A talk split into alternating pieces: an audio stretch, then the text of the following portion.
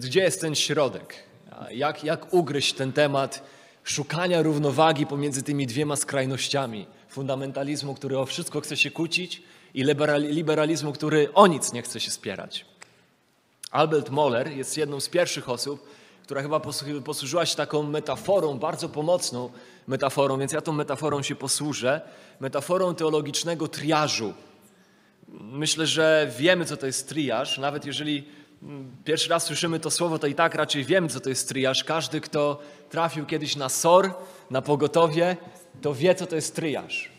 E, jesteś na pogotowiu, trafiłeś tam, nie wiem, z jakimś złamaniem, z jakąś raną, siedzisz, Mijają już dwie godziny, myślisz, ile to jeszcze potrwa? Na pewno następny już będę ja, na pewno wezmą mnie, wezmą mnie jako następnego w kolejce. W tym momencie wprowadzają kogoś na noszach albo wjeżdża ktoś, nie wiem, na, na wózku inwalidzkim, wydaje się, że jest nieprzytomny albo półprzytomny i wcinać się w kolejkę. Mimo, że ty czekasz dwie godziny, mimo wszystko on wchodzi pierwszy, lekarze biorą jego na, na, na, na, do opieki. Znamy to, tak?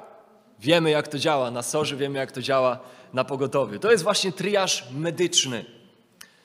To jest triaż medyczny, to jest sposób segregacji. To pochodzi, słowo triaż pochodzi od francuskiego słowa, które znaczy segregować, sortować, coś układać w należyty sposób. E, oceniając priorytet danej sprawy, szczególnie w sytuacjach kryzysowych, jakichś awaryjnych, kiedy jest presja, kiedy musisz szybko podjąć decyzję, rozróżniając pomiędzy tym, co jest najważniejsze, a tym, co jest ważne.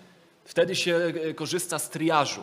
Więc tak też w medycynie się korzysta z triażu, ustalając priorytet medyczny w zależności od stopnia obrażeń oraz rokowań. Jak dana osoba rokuje, czy ona może przeżyć z daną dolegliwością, czy nie. I wtedy, jeżeli może przeżyć, to czeka. Jeżeli sytuacja jest pilna bardziej, zagraża to jej życiu, to wtedy e, wchodzi pierwsza pod opiekę. Musimy oceniać priorytet, powagę różnych spraw. Na przykład też e, jest coś takiego jak triaż e, kryzysowy albo rodzicielski. E, każdy, kto ma dzieci i miał dzieci w wieku, nie wiem, trzyletnim, tak jak obecnie Jaś, to pewnie wie, co to jest triaż rodzicielski. Kiedy to rano masz niedzielny poranek, jest tyle rzeczy do zrobienia. Trzeba, trzeba przygotować ubiór, trzeba ogolić się, trzeba zrobić kawę, bo wiadomo, kawa jest niezbędna. I rano schodzisz do kuchni, a tam kuchnia zalana powodzią. Wszędzie woda, cały blat zalany wodą, podłoga zalana wodą. Autentyk z dzisiejszego poranka. Bo trzyletni syn właśnie miał jakiś pomysł, żeby pobawić się w kranie wodą, ponalewać tą wodę do różnych miejsc, a potem ona mu się powylewała i zalał całą kuchnię powodzią. Kryzys rodzicielski. I wtedy musisz podjąć decyzję. Co zrobisz? Czy pójdziesz się golić? Czy pójdziesz się ubierać? Czy trzeba wytrzeć tą wodę? Czy może zrobisz kawę? Przecież wiadomo, kawa jest niezbędna, jest niezbędna do przeżycia. Dinozaury kawy nie miały i wiemy, co się stało. Więc to też jest ważne. Więc co zrobisz w tej sytuacji? Musisz podjąć decyzję. Co jest najważniejsze? Co jest najważniejsze? Podobną zasadę możemy odnieść do prawd biblijnych. Możemy to właśnie nazwać triażem teologicznym. Pewne prawdy biblijne są ważniejsze od innych. Nie, że są pewne prawdy biblijne, które nie są ważne, bo wszystko, co mówi Biblia, jest ważne, ale nie wszystko jest tak samo ważne. I wydaje mi się, że musimy stosować pewnego rodzaju triaż medyczny. Widzimy, e, triaż teologiczny. Widzimy zastosowanie triażu w Biblii, chociaż nie z tą metaforą, ale widzimy zasadę. 1 Koryntian 15 rozdział, werset 3.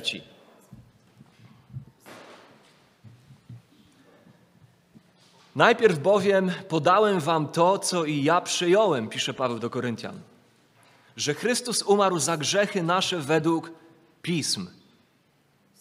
Najpierw podałem wam to, co ja przyjąłem i przychodzi do opisu Ewangelii, że Chrystus umarł, że został pogrzebany, że zmartwychwstał, ukazał się naocznym świadkom. Mówi, to jest to, co najpierw wam przekazałem. Tutaj Warszawka jest trochę myląca, ponieważ w Grece słowo najpierw, które jest tutaj użyte, wskazuje nie na priorytet chronologiczny, bo kiedy czytamy Warszawkę, wydaje się, że okay, to była pierwsza rzecz, którą Paweł przekazał. Ale słowo greckie, które tutaj jest użyte, wskazuje na priorytet logiczny, nie chronologiczny. W Grece jest inne słowo, które wskazuje na priorytet chronologiczny. Tutaj mamy priorytet logiczny, czyli kiedy Paweł mówi, że nauczył ich czegoś najpierw, to nie ma na myśli tego, że to była pierwsza rzecz w czasie, ale że to była pierwsza rzecz w ważności. I tak też na przykład inne przykłady, jak ewangeliczny e, przekład biblijny Instytutu Biblijnego mówi tak: Przekazałem wam bowiem przede wszystkim, i to już jest dużo lepsze tłumaczenie tego słowa. Przede wszystkim wam przekazałem, czyli rzecz, która jest przede, przed wszystkimi rzeczami. Rzecz, która jest najważniejsza, to ją Wam przekazałem, a mianowicie to, co dotyczy Chrystusa, Jego śmierci, pogrzebu i zmartwychwstania. To, co dotyczy dobrej nowiny Ewangelii, to jest najważniejsza rzecz. I to Wam przekazałem jako rzecz najważniejszą. Pamiętajcie o tym, Koryntianie, że spośród wszystkiego to jest najważniejsza prawda. Dalej widzimy w drugim Tesaloniczan, w trzecim rozdziale, w szóstym wersecie, taką myśl. Paweł mówi: Nakazujemy wam, bracia, w imieniu Pana Jezusa Chrystusa, abyście stronili od każdego brata, który żyje nieporządnie, a nie według nauki, którą otrzymaliście od nas. Widzimy tutaj w Tesaloniczan, że Paweł uważa pewne rzeczy za na tyle istotne, że kiedy pojawia się jakiś brat w kościele, którego życie jest antyświadectwem danej prawdy albo świadectwem danego grzechu, to Paweł mówi, to jest na tyle istotne, że macie się oddzielić od tego brata, odseparować od niego. W kontekście chodzi o tego, który żyje leniwie, trochę pasożytniczo można powiedzieć, wykorzystuje Kościół, wykorzystuje pomoc innych, nie chce pracować. W kontekście Tesaloniczan wydaje się, że to jest mowa o takiej osobie. Paweł mówi, odseparujcie się od niego, oddzielcie się od niego, to jest ważna rzecz. To antyświadectwo, jakim jego życie jest – jest na tyle istotne, żebyście jako Kościół oddzielili się od tej osoby. Więc widzimy, że pewne rzeczy są najważniejsze, pewne rzeczy są bardzo ważne, a potem przychodzimy do 14 rozdziału Rzymian, który czytaliśmy dzisiaj, i tam widzimy, że są sprawy, z których powodu nie warto się oddzielać od nikogo. W Tesaloniczan jest rzecz, od, przez którą warto się oddzielić, nawet trzeba się oddzielić od tego brata, który żyje w taki, a nie inny sposób, w Rzymian 14 mamy sprawy, które nigdy nie powinny być powodem tego, żebym się oddzielał od innego brata, żebym tworzył jakiś spór, jakąś kością niezgody czynił tą rzecz. I szczególnie widzimy to w Rzymian 15:7, na koniec tego fragmentu, który czytaliśmy. Przeto przyjmujcie jedni drugich, jaki Chrystus przyjął nas ku chwale Boga w tej całej niezgodzie, która jest opisana w Rzymian w 14 rozdziale, niezgodzie co do przekonań sumienia, do spraw spornych, Paweł mówi: Ja nie chcę, żebyście się oddzielali. Chcę, żebyście przyjmowali jedni drugich pośród tych różnic, które są między wami. Przyjmujcie jedni drugich, jak i Chrystus przyjął nas ku chwale Boga. Więc widzimy, że pismo można powiedzieć, że ma taką gradację, ma e, sortowanie, stosuje sortowanie spraw od najważniejszych przez ważne pod jeszcze jakieś tam mniej istotne, mimo że wciąż ważne, bo każda prawda biblijna jest ważna. Ale tutaj właśnie podejście do tego w, takiej, w tej metaforze triażu jest bardzo pomocne dla nas. Więc po pierwsze, widzimy, że doktryny mają różną ważność. Mają różną ważność. Niektóre są warte sporu, niektóre w ogóle nie są warte sporu. Po drugie, metafora triażu, triażu słusznie oddaje to, że potrzeba jest nagląca. Bo triaż, na przykład triaż medyczny, triaż rodzicielski, stosuje się w sytuacjach nagłych, awaryjnych, takich pilnych. I tutaj ta metafora triażu jest na tyle pomocna, że ona słusznie oddaje to, że w sferze teologicznej musimy zrozumieć, że potrzeba jest nagląca. Triażu nie stosuje się stale, nie stosuje się go na co dzień, nawet w medycynie. Kiedy już ktoś trafia na oddział, tam się nie stosuje triażu w taki sam sposób jak na sorze. Tam już kogoś się poddaje opiece, trafił na oddział po prostu różnym badaniom, które niekoniecznie zagrażają życiu. Więc można próbować zająć się na przykład nadkruszonym zębem u osoby, u której także krwawi głowa. Prawda? Można byłoby. Ale oczywiście wiemy, że to nie byłoby mądre. Jeśli natomiast masz do czynienia z osobą, której życie nie jest zagrożone, w żaden poważny sposób nie krwawi, nic jakiegoś zagrażającego życiu się nie dzieje, to, nie, to wtedy, nie ma uszkodzonych organów wewnętrznych, możesz poświęcić więcej uwagi takim rzeczom jak nadkruszony ząb, wady postawy u tej osoby. Wtedy można jakby holistycznie zająć się tą osobą i jej różnymi problemami. Ale im bardziej wymagająca jest sytuacja, tym więcej trudnych decyzji trzeba podejmować. Tym bardziej trzeba ustanawiać priorytet. Co jest najistotniejsze, co jest najbardziej potrzebne. I podobnie w sferze teologicznej. Gdyby dusze wokół nas nie ginęły, gdyby świat nie pogrążał się w mroku nieprawości, zamieszania, gdyby przed Kościołem nie stało tyle palących potrzeb, które dotykają spraw fundamentalnych, jak zbawienia człowieka, przebaczenia jego grzechów, pojednania z Chrystusem, to pewnie można byłoby sobie odpuścić jakąkolwiek ideę teologicznego triażu. Można byłoby stale po prostu zajmować się każdą możliwą doktryną i prawdą jednocześnie, nie rozróżniając między najważniejszymi a ważnymi. Lecz świadomość, świadomość tego, co się dzieje wokół nas, jak paląca jest sytuacja i co faktycznie jest problemem ludzi wokół nas, powinno sprawiać, wymaga od nas podejmowania decyzji odnośnie tego, co w świetle kryzysu, który obserwujemy, który ma miejsce, jest najistotniejsze i co jest najbardziej efektywne. Dyskusje i spory o co są najbardziej potrzebne i najbardziej efektywne, by podobać się Panu, by budować Kościół i by eksponować Ewangelię. Więc czy da się to jakoś posortować w takim razie? powołując się na tą metaforę triażu teologicznego. Czy da się to jakoś poukładać? Wielu na przestrzeni lat próbowało określić podział prawd biblijnych, tak by jakoś mądrze je skategoryzować, sprioryteryzować. I zbierając ich myśli w całość, można to przedstawić w takiej tabelce. Tabelce, która no, kolorami, jakby posługując się metaforą triażu, jeden, dwa, trzy, jeden najważniejsze, dwa ważne, trzy ważne, ale już jakby mniej, mniej wpływające na to, co jest zgodne sporu i podziału.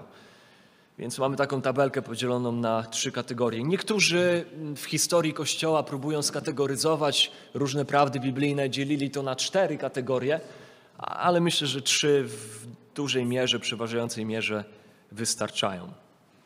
I to jest bardzo ważne, żebyśmy w ten sposób skategoryzowali sobie rzeczy, gdyż czasami mamy skłonność spłaszczać wszystko teologicznie, doktrynalnie. Także właśnie, jak już powiedziałem, mamy, mamy skłonność kłócić się o wszystko, albo czasami mamy skłonność nie spierać się o nic. W rezultacie nierzadko kończy się na tym, że to, jak rozumiemy ważność, priorytetowość jakichś biblijnych prawd, bardziej jest determinowane przez nasz temperament. Jeżeli mamy temperament takich ludzi, którzy lubią się spierać, to wtedy nasz temperament w dużej mierze dyktuje to, o co my się spieramy. Albo jeżeli mamy temperament takiego bardzo pokojowego człowieka, który unika jakichkolwiek konfliktów, to wtedy nic nie uznajemy za godne sporu i uciekamy od jakichkolwiek sporów. I znowu to nasz temperament tak naprawdę dyktuje to, co my robimy z prawdami biblijnymi, aniżeli świadome analizowanie prawd Bożych, tak jak one ukazane są nam w Słowie. Dlatego jest nam potrzebna tego rodzaju tabelka. Ona oczywiście nie jest natchniona, ona nie będzie, ona będzie wymagała zastosowania wiele mądrości, żeby te wszystkie rzeczy jakoś umieścić w danej kategorii, ale ona jest pomocna. Ale ona jest pomocna. I w pierwszej części tej tabelki mamy e, sprawy najważniejsze. E, priorytet pierwszej kategorii to są kluczowe rzeczy dla zrozumienia Ewangelii. To są rzeczy kluczowe dla zrozumienia Ewangelii. To są rzeczy, które są kluczowe, które definiują chrześcijanina. Widzimy dalej, niektórzy nazywali je rzeczami zasadniczymi, fundamentalnymi albo dogmatami. Rzeczy, które są dogmatyczne, które nie podlegają dyskusji, jeżeli chodzi o to, co nas definiuje, jakie prawdy nas definiują jako chrześcijan. To jest kategoria numer jeden. I to są takie rzeczy jak trójjedyność Boga, to nie podlega dyskusji. To są rzeczy, które stanowią o tym, czy jesteś chrześcijaninem, czy nie. Boskość Chrystusa, człowieczeństwo Chrystusa, zbawcze dzieło Chrystusa w Jego życiu, śmierci i zmartwychwstaniu. To są rzeczy, które dzielą nas. Dzielą nas na niechrześcijan i na chrześcijan. I one muszą nas dzielić. Te prawdy są tym mieczem, który jest wbity w społeczeństwo, który oddziela ludzi na tych, który, których Panem jest Chrystus i tych, którzy albo nazywając się chrześcijanami, nie uznając kluczowych praw chrześcijańskich, zwodzą siebie, albo ci, którzy w ogóle wypierają się tych prawd. Więc to jest kategoria numer jeden. To są rzeczy, które definiują chrześcijaństwo. Kategoria numer dwa, priorytet numer dwa, to są kluczowe sprawy teologicznie. Teologicznie one są kluczowe, one są kluczowe dla zdrowia Kościoła. One definiują nas jako Kościół, jako lud Boży. One nie definiują tego, kto jest chrześcijaninem, ale definiują tego, w jakim kościele będziemy. Zasady ważne, jedni nazywają, albo doktryny. Doktryny, które niekoniecznie są dogmatami. A tutaj nie mamy dzisiaj czasu rozróżniać między dogmatami a doktrynami, ale mamy doktryny ważne, kluczowe dla zdrowia Kościoła, definiujące Kościół. I tutaj na przykład byłyby takie prawdy jak chrzest. Mamy dzisiaj całe spektrum kościołów, które chrzczą niemowlęta. Nie mówimy tu o kościele rzymskim, który w chrzcie e, dostrzega pewien element zbawczy, ale mówimy o kościołach reformowanych, o kościołach, które wywodzą się z reformacji, które chrztu nie traktują w sposób zbawczy, a jedynie jako swego rodzaju znak przymierza. Nie rozwijając tutaj teologii kościołów reformowanych, one nie traktują chrztu w sposób zbawczy. Chrzest nie jest dla zbawienia. Więc chrzest tam nie jest problemem teologicznym. Ten chrzest, który oni praktykują, nie czyni ich niechrześcijanami. On nie podważa kluczowych prawd, prawd z tabeli numer jeden. W żaden sposób ich nie podważa. Natomiast z powodu tego, jak oni dostrzegają, postrzegają chrzest, sprawia, że my nie będziemy w stanie być w jednym kościele.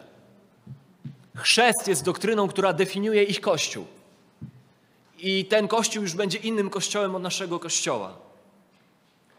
Podobnie sposób zarządzania kościołem. Kościoły, które przyjmują formę zarządzania kościołem episkopalną, to, że przyjęły formę episkopalną, nie czyni ich fałszywymi kościołami. To są wciąż kościoły chrześcijańskie. Natomiast my, nie przyjmując formy episkopalnej albo prezbiteriańskiej, nie będziemy w stanie być w jednej strukturze z nimi. To są rzeczy, które oddzielą nas. Oddzielą nas nie jako chrześcijan, ale oddzielą nas jako Kościół. Podobnie tutaj mogłoby się znaleźć takie rzeczy jak na przykład predestynacja, rola kobiet w Kościele, teologia przymierza kontra teologia dyspensacjonalna. To są rzeczy, które w swej istocie nie definiują tego, czy ktoś jest chrześcijaństwem. One nie są elementem Ewangelii ale one są na tyle poważne, na tyle istotne, że oddzielają nas jako chrześcijan, tak że budujemy inne kościoły. Oddzielają nas w kwestii kościoła. Ok? I potem mamy tabelę numer 3.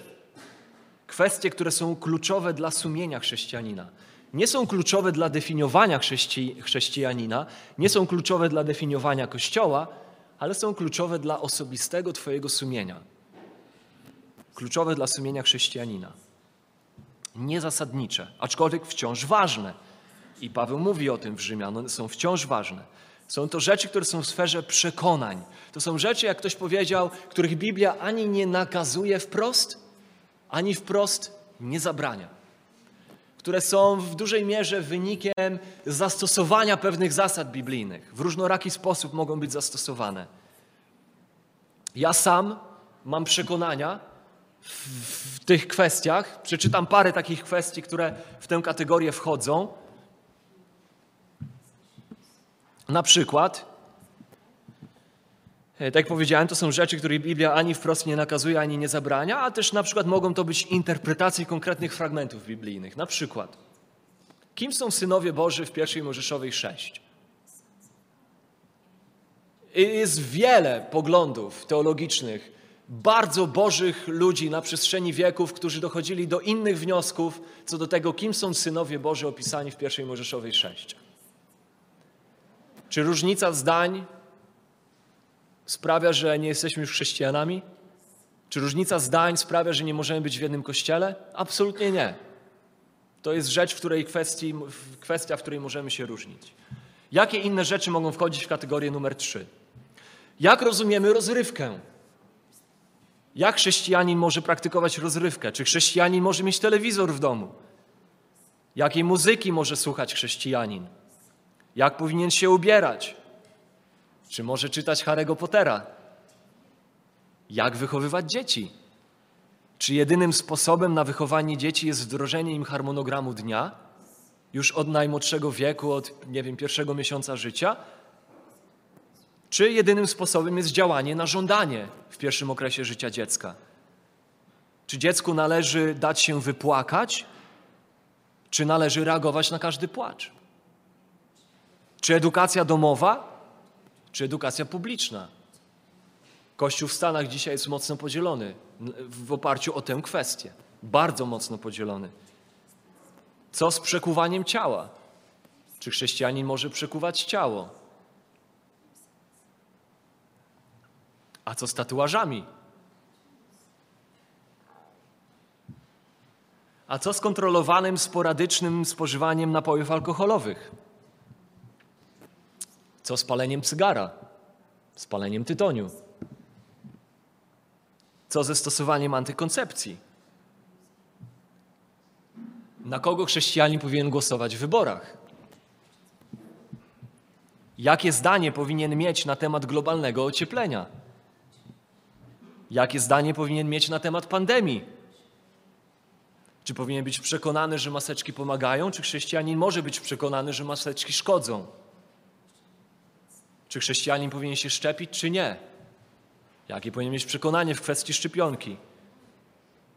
Jak zastosować Rzymian 13, fragment o posłuszeństwie władzy? Jak w praktyce go zastosować w różnych niuansach życia? Na przykład, bardzo popularnym jest powiedzieć, że e, władzy należy się posłuszeństwo, dopóki nie skłania nas do grzechu. Więc można łatwo pochopnie wszystkich, którzy nie noszą maseczki, wrzucić do kategorii, że oni sprzeciwiają się władzy i grzeszą. Ale co jeżeli czyjeś sumienie na podstawie informacji, jakimi nakarmił swoją głowę, ale jego sumienie faktycznie jest przekonane, że noszenie maseczki albo że jest w miejscu pracy, w którym oczekuje się, by innych zmuszał, oczekiwał od innych maseczek, a on w swoim sumieniu jest przekonany, że maseczka niszczy zdrowie. To nie jest jego foch z przytupem, że on po prostu chce dać wyraz swojej wolności, on maseczki nie ubierze, bo mu się to nie podoba. Nie, on jest autentycznie przekonany, że maseczka szkodzi. I ktoś od niego oczekuje nie, żeby on tylko sam maseczkę nosił, ale żeby on jeszcze od innych maseczki oczekiwał. Czy on powinien być posłuszny władzy? Czy w tym wypadku władza nie oczekuje czegoś od niego, co w jego sumieniu jest grzechem? Zmuszanie innych do zniszczenia zdrowia, o którym on jest przekonany, że ma miejsce? Widzicie, te rzeczy nie są proste. One nie są czarno-białe. I o to chodzi w kategorii numer trzy. Tam nic nie jest czarno-białe. Tam jest dużo miejsca na różnice zdań. Oto kwestie sporne. Lista może być bardzo długa, bardzo długa. I żadna z tych kwestii nie definiuje chrześcijanina, ani nie definiuje Kościoła, przynajmniej nie powinna. W żadnej z tych kwestii Biblia nie wypowiada się wprost. Nie wypowiada się jednoznacznie, czegoś nakazując lub czegoś zabraniając. I nie znajdziesz na świecie dwóch chrześcijan, którzy w każdej kwestii spornej się zgodzą. Nie znajdziesz. Niektórzy z Was zapewne, jak czytałem tę listę, pomyśleli, to powinno być w drugiej kategorii. Ktoś może nawet pomyślał, to powinno być w pierwszej. Sam, jak powiedziałem, mam przekonania, każda rzecz, którą wymieniłem, mam przekonania, mam silne przekonania co do każdej kwestii, którą przeczytałem. Potrafiłbym uargumentować w jakiś sposób, ponieważ te przekonania mam w oparciu o pewne argumenty. Natomiast nie, nie o tym jest seria tych kazań. To nie jest szukanie odpowiedzi na te pytania.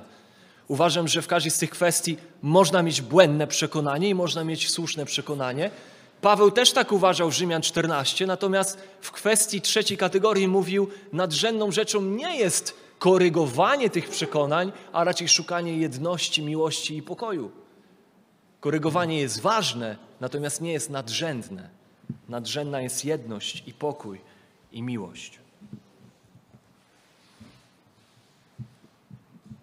Więc moim celem nie jest przekonywać nikogo do danego poglądu, Raczej ukazać, że te rzeczy nie są dogmatyczne. Że są to kwestie, w których należy mieć wiele pokory ku gotowości z jednej strony kalibrowania i kształtowania swojego własnego sumienia, że ja wciąż w swoich przekonaniach mogę czegoś się dowiedzieć, nauczyć i moje sumienie może się zmienić w danej kwestii. I wiele pokory i miłości skierowanej ku temu, by akceptować tych, którzy mają inne zdanie ode mnie. Jeżeli chodzi o te trzy kategorie, to też bardzo pomocnym jest myślenie o tym w kwestii zbiorów. Pomyślimy zbiory, czyli okręgi. Największy okrąg, nazwijmy go chrześcijaństwo. To są rzeczy, które jeżeli w nie wierzysz, to albo jesteś w tym zbiorze, jeżeli w nie nie wierzysz, jesteś poza tym zbiorem. Jesteś poza chrześcijaństwem. To jest kategoria numer jeden. Kółko numer dwa to są rzeczy, które możemy nazwać Kościół. Jeżeli je wyznajesz, to jesteś w danym kościele. Jeżeli ich nie wyznajesz, to już jesteś poza tym kościołem, już szukasz innego kościoła. I kategoria numer trzy to są kwestie, które gdzieś tam w środku tych obu okręgów się znajdują i one w ogóle nie powinny nas ani z kościoła wyłączać, a tym bardziej z chrześcijaństwa. Martin Lloyd Jones, dla wielu z nas znany, jeden z większych kaznodziejów ostatnich, e, ostatniego stulecia, Człowiek znany ze swojej pobożności, wyszła jego biografia w formie wideo. Polecam tym, którzy znają język angielski, bardzo budująca. W 1924 roku miał 24 lata. Podzielił się swoim przekonaniem w sposób, którego możemy przypuszczać, że później żałował. Posłuchajcie, wielki Martin Lloyd Jones, co napisał w wieku 24 lat. Nie jestem w stanie zrozumieć człowieka, który nosi jedwabne skarpetki albo nawet tego, który nosi skarpetki kolorowe, czy też tego, który nosi pierścionki albo zegarki na nadgarstku, lub który nosi laskę w swoim ręku. Dalej pisze. Współczesny sposób brania kąpieli jest przekleństwem dla człowieczeństwa. Jeśli miałbym mieć za kompana życia mężczyznę, który kąpie się raz dziennie, albo takiego, który kąpie się raz w roku, to bez zawahania wybrałbym tego, który kąpie się raz w roku ponieważ dusza człowieka jest ważniejsza niż jego skóra. Kiedy wchodzę do jakiegoś domu i dowiaduję się, że jest w tym domu jakieś urządzenie bezprzewodowe, na przykład radio, wiem, że coś z tym domem jest nie tak.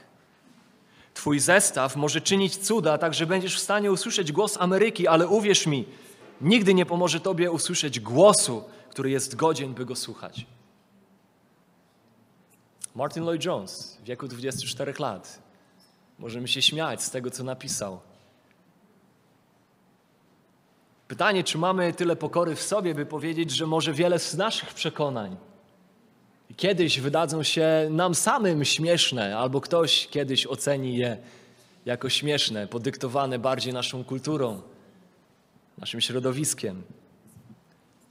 Więc może nas to śmieszyć, ale i pewnie i my poczyniliśmy już nieraz stwierdzenia, które, których może dziś możemy się wstydzić, albo przynajmniej nie są już naszymi przekonaniami. Bo bardzo często nasze przekonania są oparte na błędnych założeniach, na błędnych informacjach i stąd też potrzebują kalibracji. I apostoł Paweł jest dla nas przykładem chrześcijanina nadzwyczaj elastycznego w tych kwestiach który tak, miał bardzo dobrze uporządkowane kwestie dogmatyczne i doktrynalne, fundamentalne sprawy chrześcijaństwa.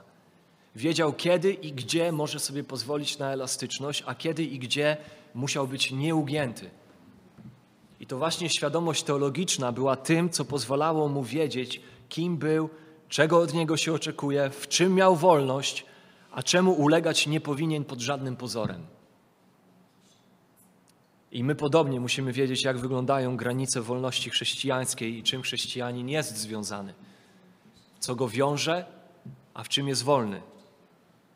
I musimy wiedzieć, że chrześcijanie nie będą się ze sobą zgadzać w sprawach trzeciorzędnych i nauczyć się żyć z tymi różnicami.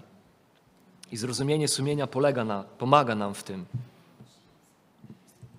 Taka ilustracja, jeżeli przyjmiemy ten trójkąt jako obraz Bożej moralności, Bożych standardów, nazwijmy to Bożego sumienia, doskonałego Bożego sumienia, oceny moralności, to chrześcijanin numer jeden będzie częściowo się pokrywał ze standardem Bożym, ale częściowo będzie wybiegał poza niego.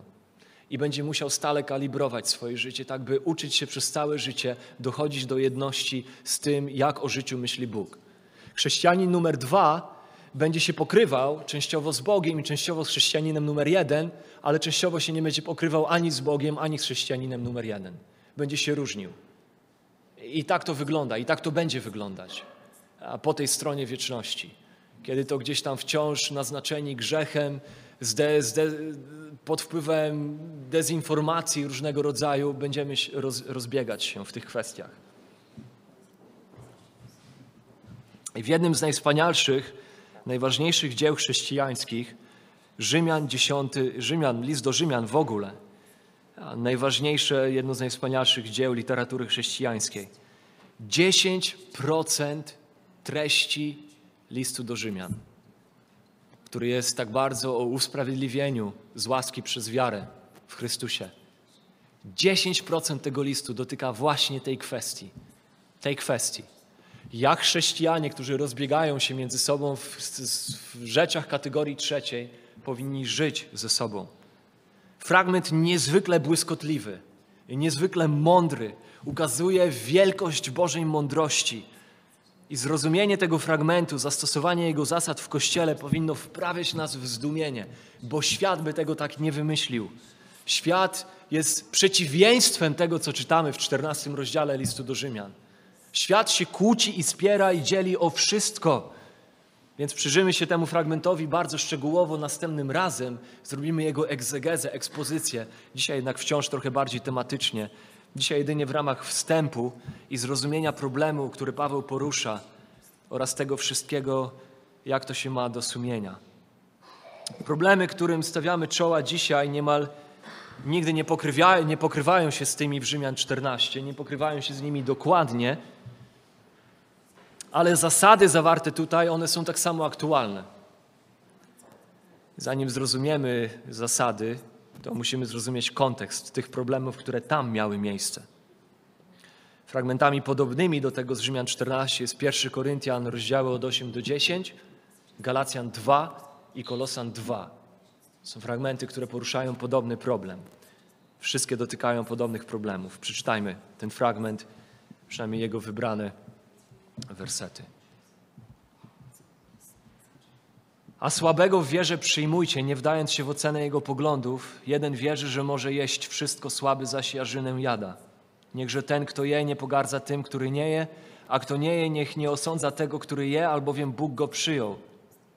Kimże ty jesteś, że osądzasz cudzego sługę? Czy stoi, czy pada, do Pana swego należy, ostoi się jednak, bo Pan ma moc podtrzymać go. Jeden robi różnicę między dniem a dniem, drugi zaś każdy dzień ocenia jednakowo. Niechaj każdy pozostanie przy swoim zdaniu. Kto przestrzega dnia, dla Pana przestrzega, kto je, dla Pana je. Dziękuję bowiem Bogu. A kto nie je, dla Pana nie je i dziękuję Bogu. Dobrze jest nie jeść mięsa i nie pić wina ani nic takiego, co by Twego brata przyprawiło o upadek. To jest 21 werset. W każdym razie, kiedy zbierzemy w całość te problemy, które tam są, to właśnie widzimy, że Paweł pisze o mocnych i o słabych, i że tam były trzy problemy: jedzenie, dni i picie, spożywanie alkoholu, e, napoju alkoholowego. I widzimy, że w kwestii jedzenia Paweł mówi: mocny to jest ten, który je wszystko, słaby to jest ten, który je tylko jarzynę który myśli, że tylko to można jeść. Potem w kwestii dni Paweł mówi: mocny to jest ten, który nie rozróżnia między dniami, słaby to jest ten, który przestrzega jakichś rygorystycznych zasad, świąt co do dni szczególnych. I potem w kwestii spożywania napoju alkoholowego, mocny to jest ten, który jest w stanie spożywać wino, natomiast słaby to jest ten, który myśli, że wina nie można spożywać. Pod żadnym względem, pod żadnym pozorem nie można spożywać napoju alkoholowego. Więc mamy tam te trzy problemy. Żydzi oczywiście przekonani na podstawie Tory i różnych nauk z ich poprzedniego środowiska, a poganie uważali, że chrześcijanin ma wolność w tych kwestiach. Więc mamy mocnych i słabych. I bardzo ważne jest to, że to nie są mocni i słabi w kwestii wiary chrześcijańskiej. to nie jest słaby chrześcijanin. To jest ten, który ma słabe sumienie w konkretnej kwestii. Nigdy byśmy nie powiedzieli o apostole Piotrze, że on był słabym chrześcijaninem, kiedy w dziejach apostolskich 10, czy też jak na przykład w Galacjan jest skonfrontowany przez samego Pawła, tam była słabość sumienia w kwestii tego, co on myślał, że może spożywać. Przecież nie powiemy, że Piotr był słabym chrześcijaninem. Jego sumienie było słabe wtedy, w tamtym momencie, w kwestii jedzenia, w kwestiach pokarmowych. I dokładnie w Rzymian 14 tu nie jest mowa o słabym chrześcijaninie i mocnym chrześcijaninie. To jest mowa o słabości sumienia w konkretnej dziedzinie, w konkretnej kwestii. I podział na mocnych i słabych oczywiście niekoniecznie będzie się pokrywał dokładnie z każdą kwestią sporną, z jaką dzisiaj się spotkamy. Tą listę, którą przeczytałem wcześniej, plus wiele innych rzeczy, które mogliśmy tutaj dorzucić, chociażby wynikających z sytuacji covidowej, niejasno, nie będzie to dla nas jasne, gdzie je wrzucić, gdzie jest słabość sumienia, gdzie jest siła sumienia. To nie jest klarowne. Z perspektywy czasu może gdzieś tam kiedyś to ocenimy, że to było słabe, to było mocne. Natomiast to nie będzie jasne, to nie będzie, nie będzie wyraźne, co wrzucić w kategorię słabości, a co wrzucić w kategorię siły. Dla wielu kwestii to będzie jasne, ale będą takie kwestie, dla których to jasne nie będzie. Ale o tym więcej następnym razem. Tutaj mamy na przykładzie tylko tej jednej kwestii, wybranej z Rzymian 14, ukazany podział na mocne i słabe sumienie. W kwestii na przykład spożywania mięsa. Ten fragment wydaje się być jednym, który dotyka bardzo konkretnego problemu pośród wierzących, do których pisze. I w tym fragmencie obie grupy napomina za ich grzeszną nietolerancję siebie. Obie grupy. Zarówno mocnego, jak i słabego. Mocny, który myśli, że wszystko mu wolno, i słaby, który myśli, że nie, chrześcijanin powinien być ograniczony. Obaj są napomnieni za nietolerancję drugiego. I tak też widzimy w tej tabelce, kiedy spojrzycie na nią, mocne sumienie, sumienie, które ma przekonanie, że może spożywać mięso, słabe sumienie, brakuje mu przekonania, że może jeść mięso. I tak też mocne sumienie mówi: Wszystko należy do Boga, więc wszystko mogę spożywać. Słabe sumienie mówi: Chcę przestrzegać niektórych z naszych przeszłych przepisów pokarmowych.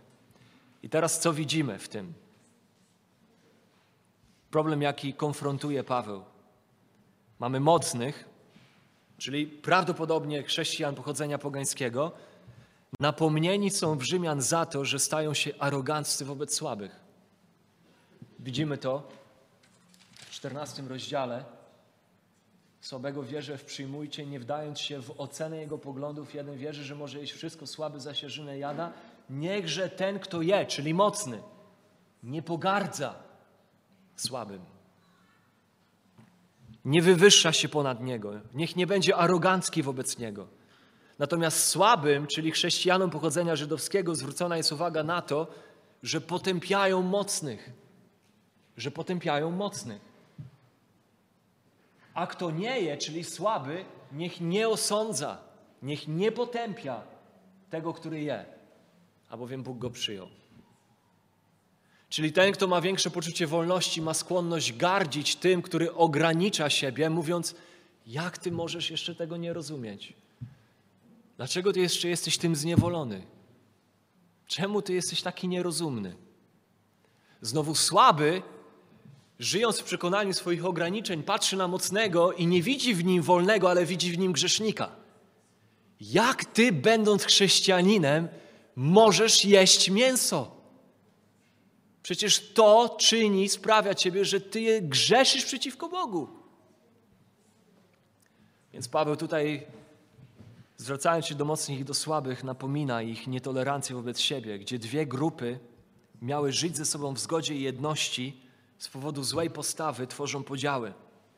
Paweł pewnie nie musiałby pisać tego listu, nie musiałby o tym pisać, ale ten problem był między nimi i ludzka natura jest taka, że po obu stronach byli ludzie, którzy szli za daleko w swoich przekonaniach, próbując definiować sumienie drugiej osoby swoimi przekonaniami. Moje przekonania powinny definiować Twoją moralność, powinny definiować Twoje przekonania. I tu właśnie widzimy w tej tabelce. Mocne sumienie mówi: Mam wolność do tego, by spożywać mięso, a ci, którzy tego nie robią, są nierozumni i zwiedzeni, i tu ma miejsce arogancja. Słabe sumienie mówi: Grzechem jest spożywać mięso, a chrześcijanie, którzy to czynią, są niewierni Bogu, i ma tu miejsce osądzanie i potępienie. Obie postawy, które są niebezpieczne w kościele i nie powinny mieć miejsca. Uwaga! Zagrożeniem jednak przypadku różnic pomiędzy nami, pomiędzy słabym i mocnym sumieniem, nie jest jedynie zburzenie jedności poprzez postawę arogancji lub postawę potępiania, lecz zagrożeniem jest też herezja. Zagrożeniem jest herezja, ponieważ każde ze stron, zarówno strona słaba, jak i strona mocna, ma skłonność odejść w skrajność, która prowadzi do herezji, która nie tylko prowadzi do potępienia po jednej stronie lub arogancji po drugiej, ale po obu stronach prowadzi do herezji. Spójrzmy. W Koryncie, gdybyśmy otworzyli 1 Koryntian rozdziały 8-10, niektórzy mający mocne sumienie posunęli się w swojej wolności tak daleko, że akceptowali zaproszenia na uczty ofiarne w świątyniach pogańskich. I była to oczywiście kusząca propozycja, bo mięso na, na tych ucztach było bardzo smaczne, było tanie, było go dużo.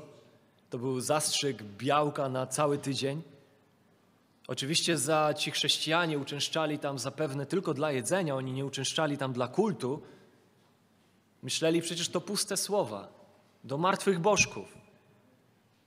To, co tam ma miejsce na tych ucztach, to przecież to nic innego jak modlitwa do potwora spaghetti. Więc jakie to ma znaczenie? To nie ma żadnego znaczenia. Ale Paweł, mimo wszystko, w pierwszym Koryntian, w dziesiątym rozdziale mówi, że ich uczestnictwo nie było bez znaczenia, że w swej wolności posunęli się za daleko, że za martwymi bożkami skrywały się autentyczne demony, że to jest demoniczna sprawa. I przez samą obecność na tych ucztach ci chrześcijanie de facto uczestniczyli w komunii demonów. I Paweł w dziesiątym rozdziale Koryntian mówi: Naszą komunią, naszą ucztą jest uczta chleba i wina. Dziesiąty rozdział, wersety 19 do 21, gdzie mamy społeczność ze sobą i z Chrystusem. Paweł więc potępił tę pewność siebie, która wynikała z tej wolności i powiedział: Niech kto, ten, kto stoi, uważa, żeby nie upadł. 1 Koryntian 10, 12. I to jest dokładnie to, co widzimy. Jak arogancja może przyrodzić się w herezję, ponieważ może doprowadzić do wypaczenia Ewangelii, nie tylko jej przytłumienia przez arogancję, ale wypaczenia jej przez herezję życia w nieprawości, życia niemoralności, życie, które mówi: Jestem pod łaską, mogę wszystko. Wszystko mi wolno, wszystko mogę. Moje grzechy są przebaczone. Herezja bezprawia i niemoralności. Kiedy widzimy mocnych z Koryntu, którzy w swojej wolności popadali w nieprawość, chciałoby się powiedzieć, że w takim razie lepiej i bezpieczniej jest być zawsze zbyt rygorystycznym. Lepiej przesadzić w drugą stronę. Wtedy człowiek jest bezpieczniejszy. No nie do końca. Bo widzimy problem w Galacjan. Przesadzając w drugą stronę, także popadamy w herezję. Tam w Galacji mamy przykład kościoła, który miał pewną przesadność w ograniczeniach. W Galacji niektórzy wierzący poszli tak daleko w kwestiach przestrzegania zasad prawa mojżeszowego, o tym, co byli przekonani, że jest słuszne, że uznali, że jeżeli inni w kościele nie będą przestrzegać praw dotyczących pokarmu i obrzezania, to w ogóle nie są chrześcijanami. Galacjan pierwszy i drugi rozdział o tym mówi i Dzieje Apostolskie, 15 rozdział, pierwszy werset. I Biblia nazywa takich ludzi fałszywymi nauczycielami, nazywa ich judaizantami. Galacjan, drugi rozdział, 12 werset. Ta herezja sprowadziła największe z możliwych potępienie Pawła. W Galacjan 1,9. Niech taki będzie przeklęty. Taki, który wpada w taką herezję, herezję legalizmu, Herezja, które sprowadza chrześcijanina z powrotem pod zakon, pod prawo, pod rygor, pod zasady. Tak więc we wczesnym kościele były widoczne nie tylko przesadne reakcje w każdą ze stron, ale także dwie herezje i one są widoczne w piśmie. I tutaj w Rzymian Paweł chce zapobiec takiej postawie. Jakie więc rozwiązania oferuje Paweł, aby te różnice nie zniszczyły jedności Kościoła, a tym bardziej by nie popaść w herezję, w herezję bezprawia i herezję legalizmu. Paweł był apostołem, więc mógł po prostu napisać, kto ma rację, a kto nie. W tych kwestiach jedzenia, dni, picia. Mógł powiedzieć, jeżeli jesteś słaby w sumieniu, musisz dojrzeć i zacząć jeść mięso. Mógł tak napisać. Nie robi tego w Rzymian 14. Raduj się z tego, co stworzył Bóg. W końcu takie przekonanie miał sam Paweł, Rzymian 14, 14. To było jego przekonanie. A jednak w tym rozdziale nie do tego nakłania. Takie rozwiązanie ignorowałoby niebezpieczeństwo skłaniania, wymuszania na innych chrześcijanach do grzeszenia przeciwko ich własnemu sumieniu. Więc Paweł tutaj próbuje być o wiele bardziej ostrożny. Nawet kiedy sumienie drugiej osoby jest w błędzie, to my nigdy nie możemy wymuszać, wywierać presji na drugim sumieniu, tak by pobudzić drugą osobę do zgrzeszenia przeciwko własnemu sumieniu. Dojrzali chrześcijanie zamiast tego powinni pomagać sobie w trenowaniu sumienia, nie zmuszając drugiej osoby do zmiany sumienia. Paweł mógł dać też przeciwny nakaz. Mógł powiedzieć: Jeżeli masz mocne sumienie, to przestań w ogóle jeść mięso. Po prostu przestań, gdyż Twoje praktykowanie wolności wpływa na tych, którzy mają słabe sumienie. Więc przestań jeść mięso, nie doprowadzaj innych do upadku, całkowicie porzuć. I nie jeden kościół dzisiaj właśnie taką postawę przyjmuje. Po prostu porzuć to, co przyprawia innych o upadek. Lecz taka postawa znowu ignoruje wolność, którą mamy w Chrystusie. Wolność, którą daje nam Bóg, by doświadczać radości z tego, co On nam daje, a nawet może przekroczyć granicę ku herezji. Widzimy to w 1 Tymoteusza 4, wersety 1 do 4, gdzie jest napisane, a Duch wyraźnie mówi, że w późniejszych czasach odstąpią niektórzy od wiary i przystaną do duchów zwodniczych i będą słuchać nauk szatańskich. Jakie to nauki? Uwiedzeni obudą kłamców naznaczonych w sumieniu piętnem występku, którzy zabraniają zawierania związków małżeńskich, przyjmowania pokarmów, które stworzył Bóg, aby wierzący oraz ci, którzy poznali prawdę, spożywali je z dziękczynieniem. Bo wszystko, co stworzył Bóg, jest dobre i nie należy odrzucać niczego, co się przyjmuje z dziękczynieniem. Więc rozwiązaniem Pawła nie jest powiedzieć, ty, który jesteś mocny, porzuć przyjmowanie tego, tych dobrych rzeczy, które Bóg ci dał ze względu na sumienie słabych. To może mieć miejsce, będziemy to rozważać następnym razem, ale to nie jest główna zasada. Celem nie jest to, by mocny porzucił daną rzecz ze względu na słabego. To nie jest cel tego, o czym pisze Paweł w Rzymian 14. Spojrzymy na to następnym razem. Douglas Moo w komentarzu do Rzymian pisze tak. Jednym z najważniejszych przesłań w Rzymian 14 jest coś, czego Paweł nie mówi, a mianowicie nie mówi, że słaby ma zmienić pogląd. Jasno ukazuje, że nie zgadza się z ich przekonaniem, lecz nie mówi im, by zmienili pogląd. Nie gani ich za niedojrzałość. A taka jest właśnie nasza pierwsza reakcja na kogoś, kto różni się od nas w swoim przekonaniu. Chcemy zmienić ich przekonanie, przekonać, że nie mają racji. Paweł bez wątpienia popierałby wysiłki Kościoła w dążeniu do pełni zgody przekonań i zastosowania prawd biblijnych. Lecz jest mądry na tyle, by wiedzieć, że nie zawsze jest na to czas i nie zawsze jest na to miejsce. Jakie więc było rozwiązanie Pawła? I tu dochodzimy do końca czegoś, co rozwiniemy w przyszłym tygodniu.